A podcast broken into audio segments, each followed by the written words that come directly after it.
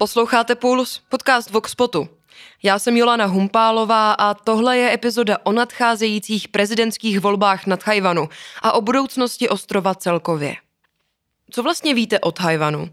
Česko ho podporuje, hrozí mu čínská invaze a vyrábí se tam polovodiče. To ale samozřejmě není celý příběh. A právě o tom je dnešní puls. Tajvan čekají v sobotu prezidentské volby, které mohou rozhodnout o tamním přístupu k Číně i o důležitých domácích otázkách. Zavolala jsem si proto s King Liu, tajvanskou reportérkou z TVBS News. Mluvili jsme jak o nadcházejících volbách, tak i o přípravě ostrovní země na případný čínský útok i o spojenectví s USA. Co pro Tajvance znamená mír? Hrozí ve volbách nějaký citelnější obrat k Číně? Kdo vlastně do čela ostrova kandiduje? A co všechno dělá Tajvan proto, aby uměl případné čínské invazi čelit? Poslouchejte. Ale ještě předtím si poslechněte krátký vzkaz šéf-redaktora Vojty Boháče. Ahoj, já se jmenuji Vojta Boháč a chtěl bych vás pozvat na náš nový web. Mně osobně se moc líbí a už se nemůžu dočkat, až tam budu přispívat svými novými články a doufám, že stejně tak se bude líbit i vám a bude se vám z něj skvěle číst to, co pro vás tvoříme. Jestli chcete přístup k úplně všemu obsahu Voxpotu, ale také třeba do našeho Discord klubu nebo na živé akce, tak se přihlaste ještě teď na naší stránce www.voxpot.cz do klubu a budete mít všechny tyto výhody. A teď už si užijte Jolanin podcast. Česku se v souvislosti s Tchajvanem mluví především o obraně, spojenectví a potenciální čínské invazi. To ale rozhodně nejsou všechna témata, která v zemi rezonují. Povězte mi tedy, jaké otázky dominují nadcházejícím prezidentským volbám, jaké problémy řeší lidé v každodenním životě. I think for this election wise, other than the discussions on what is the next step for Taiwan in terms of foreign relations. Pokud jde o tyhle volby, kromě otázky dalších kroků tajvanské diplomacie ve světě je důležité zmínit, že řešíme hlavně ekonomiku a také problémy spojené s bydlením a rostoucími náklady. Tyhle tři věci jsou pro místní voliče zásadní. Z ekonomického hlediska se nám velmi daří, jsme teď 21. největší ekonomikou světa. Otázkou ale je, zda jsou jednotlivá odvětví vyrovnaná. Daří se sektoru, řekněme, špičkových technologií i polovodičovému průmyslu. Ale malé či střední podniky, ty během pandemie opravdu obrovsky utrpěly. A nesmím opomenout ani to, že po COVID-19 vzrostly náklady na život i inflace. Jistě, ve srovnání s jinými zeměmi si i tato skupina obyvatel vede relativně dobře. Ale obavy tam jsou. Vyhlížíme taky to, co vláda naslibovala ohledně sociálního bydlení. Ceny bydlení obecně totiž na Tajvanu čím dál víc rostou. Jednoduše. Lidi sledují, zda jsou práva a potřeby všech naplněny. Ale upřímně, při každých volbách, zvláště těch prezidentských, je nakonec jednou z nejdůležitějších věcí otázka obrany a zahraničních věcí. Mohla byste to rozvést? Uh, it is also the president's responsibility to oversee, and, and they are in charge of the foreign affairs and military to je jedna ze zodpovědností prezidenta. Stát v čele armády a rezortu zahraničí a dohlížet na ně. Bude tedy poměrně důležité sledovat, jakým směrem se Tajvan vydá. Nevidím to ale na nějaký totální obrat. A to ani kdyby současná vládnoucí demokratická pokroková strana, tedy DPP, volby prohrála.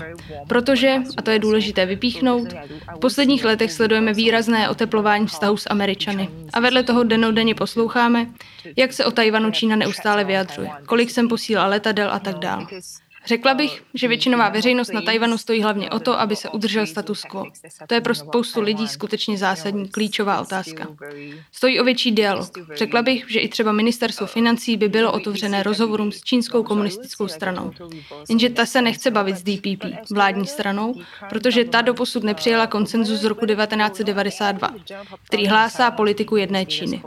Což znamená přistoupit na princip jedné země, dvou systémů. Tohle podle mě lidem dost zaměstnává zaměstnává hlavu. A kandidáti na prezidenta, včetně favorita Lae Ching-te, výjíždějí na mítingy a říkají, tohle je volba mezi demokracií a autoritářstvím. Tomu lidé naslouchají. Bude to ale hlavní téma voleb, to se teprve uvidí. As to whether this is like the main issue that dominates this election, I think is still yet to be seen. Pravidelně se o každých druhých volbách po světě říká, že jsou historické nebo aspoň historicky důležité. Popsala byste tímto způsobem i ty tajvanské? Uh, I think it's very important because no doubt uh, we will have a very totally new presidential president. Myslím si, že jsou velmi důležité. O tom není pochyb. Do čela státu usedne zcela nový prezident. A to i v případě, kdyby vyhrál Li Ching-te. On sice tvrdí, že bude pokračovat v politice nynější prezidentky, oba jsou z DPP, ale je to prostě úplně jiný člověk. Volby kvůli tomu budou bedlivě sledovat jak Spojené státy, tak Čína. Tak kvůli Lajově minulosti, protože on minulosti mnohokrát prohlásil, že Tajvan, tedy Čínská republika, je doopravdy nezávislý suverénní stát, takže favorit voleb má v tomto ohledu velmi jasný postoj. Navíc jeho kandidátka na viceprezidentku dříve působila jako tajvanská velvyslankyně v USA. Takže se dá snadno říci, že i ona má jasno v tom, jakým směrem by zemi chtěli posouvat. Dobře, to se bavíme o vládní DPP. A co ti ostatní? The other two party candidates, uh, KMT being a very traditional um, Chinese nationalistic party, Další kandidáti zastupují tradiční čínské nacionalistické strany. Musím ale upozornit, že ačkoliv jsou vůči Číně přátelští, neznamená to, že jsou pročínští. Neplánují tedy s Čínou jednat a nemají konexe v čínské komunistické straně. A navíc, i kdyby se náhodou pokusila prosadit princip jedné země, dvou systémů, lidé na Tajvanu by se proti tomu jasně vymezili. Ještě bych ráda dodala, že tyto volby jsou jedinečné i kvůli tomu, že máme tři kandidáty. Tajvanská lidová strana, tedy TPP, do boje vyslala bývalého starostu Taipei.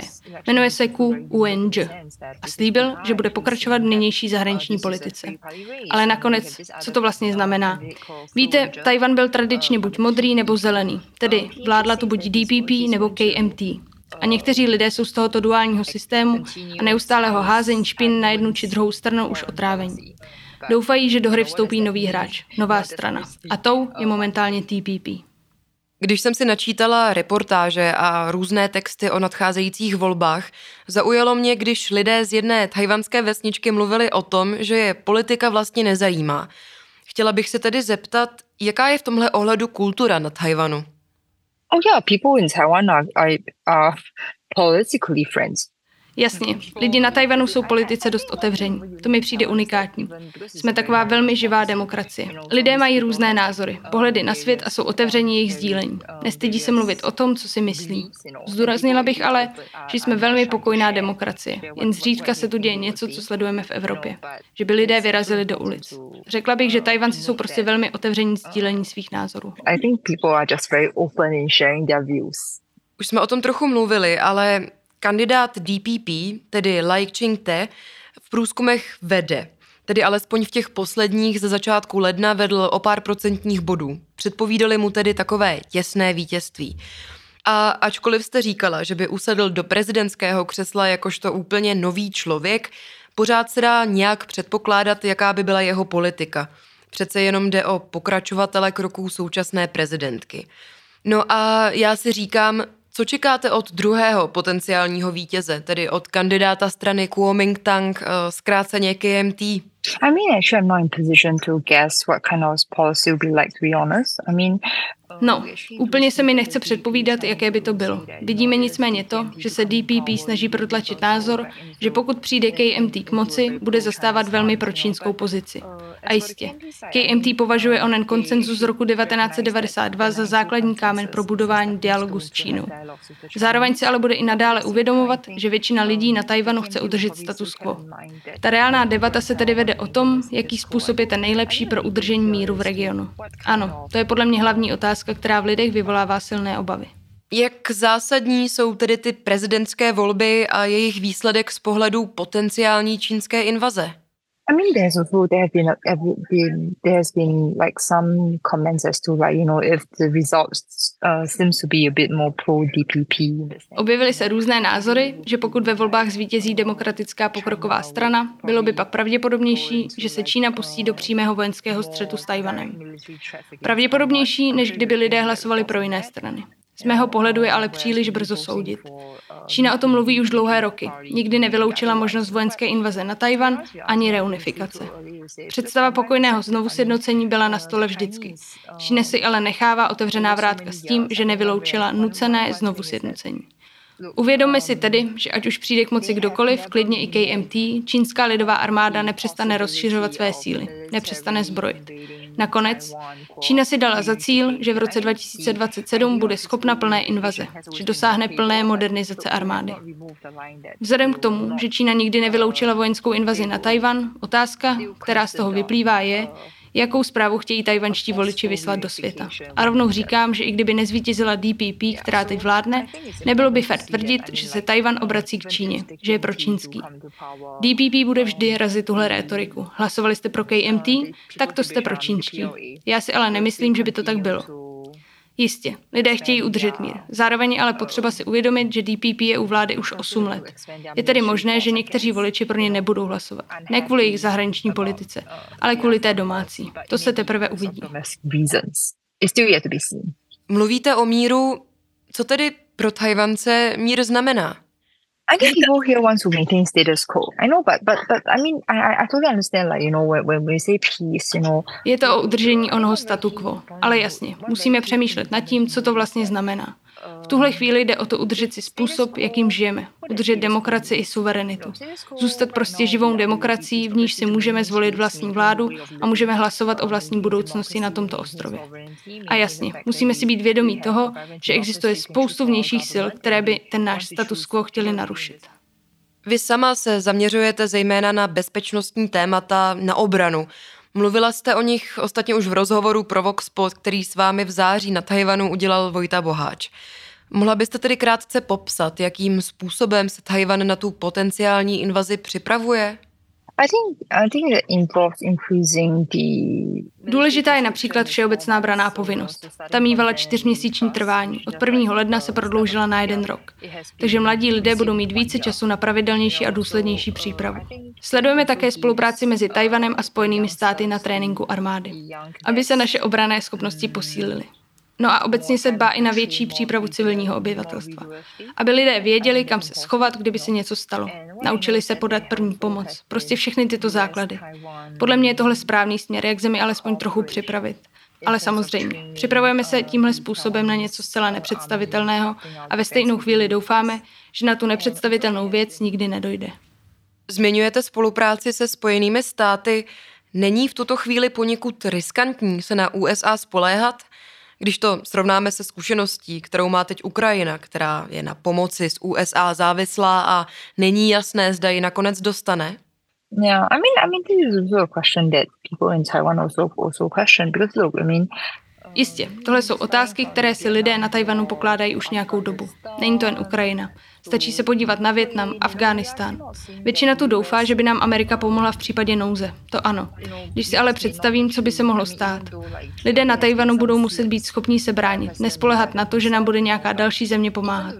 To, jak moc nás demokratičtí spojenci podpoří, se teprve uvidí. Tajvan na sebe přitahuje více a více pozornosti zemí napříč světem a je čím dál hlasitější v indopacifickém regionu. Například. Řada evropských zemí se v poslední době vyjadřuje s tím, že chtějí, aby se onen status quo v tajvanském průlivu udržel. Je zásadní, že se na tento problém, na tuto otázku soustředí čím dál víc lidí. Možná přijdeme na způsoby, jak tuto krizi zmírnit. Ještě by mě zajímalo, ve Spojených státech se budou na podzim konat také jedny velmi důležité volby. Postoje Joea Bidena teď známe. Co byste očekávala od Donalda Trumpa, tedy kdyby se vrátil do Bílého domu? I think one thing very interesting is that the Taiwanese voters and the Taiwanese people in the past actually did love Trump. Víte, to je dost zajímavá věc. Tajvanští voliči v minulosti milovali Trumpa. Především ke konci svého mandátu se totiž stavil velmi ostře proti Číně. Stala se z něj tehdy dost důležitá osobnost. Tajvan vyhodnocuje každý možný výsledek, vyústění celé situace. A co já vím, ve Spojených státech panuje v kongresu na obou stranách, v demokratické i republikánské straně, schoda na podpoře Tajvanu. A to je pro nás důležité, bez ohledu na to, kdo nakonec přijde ve Spojených státech k moci. Puls o Tajvanu a nadcházejících volbách je u konce.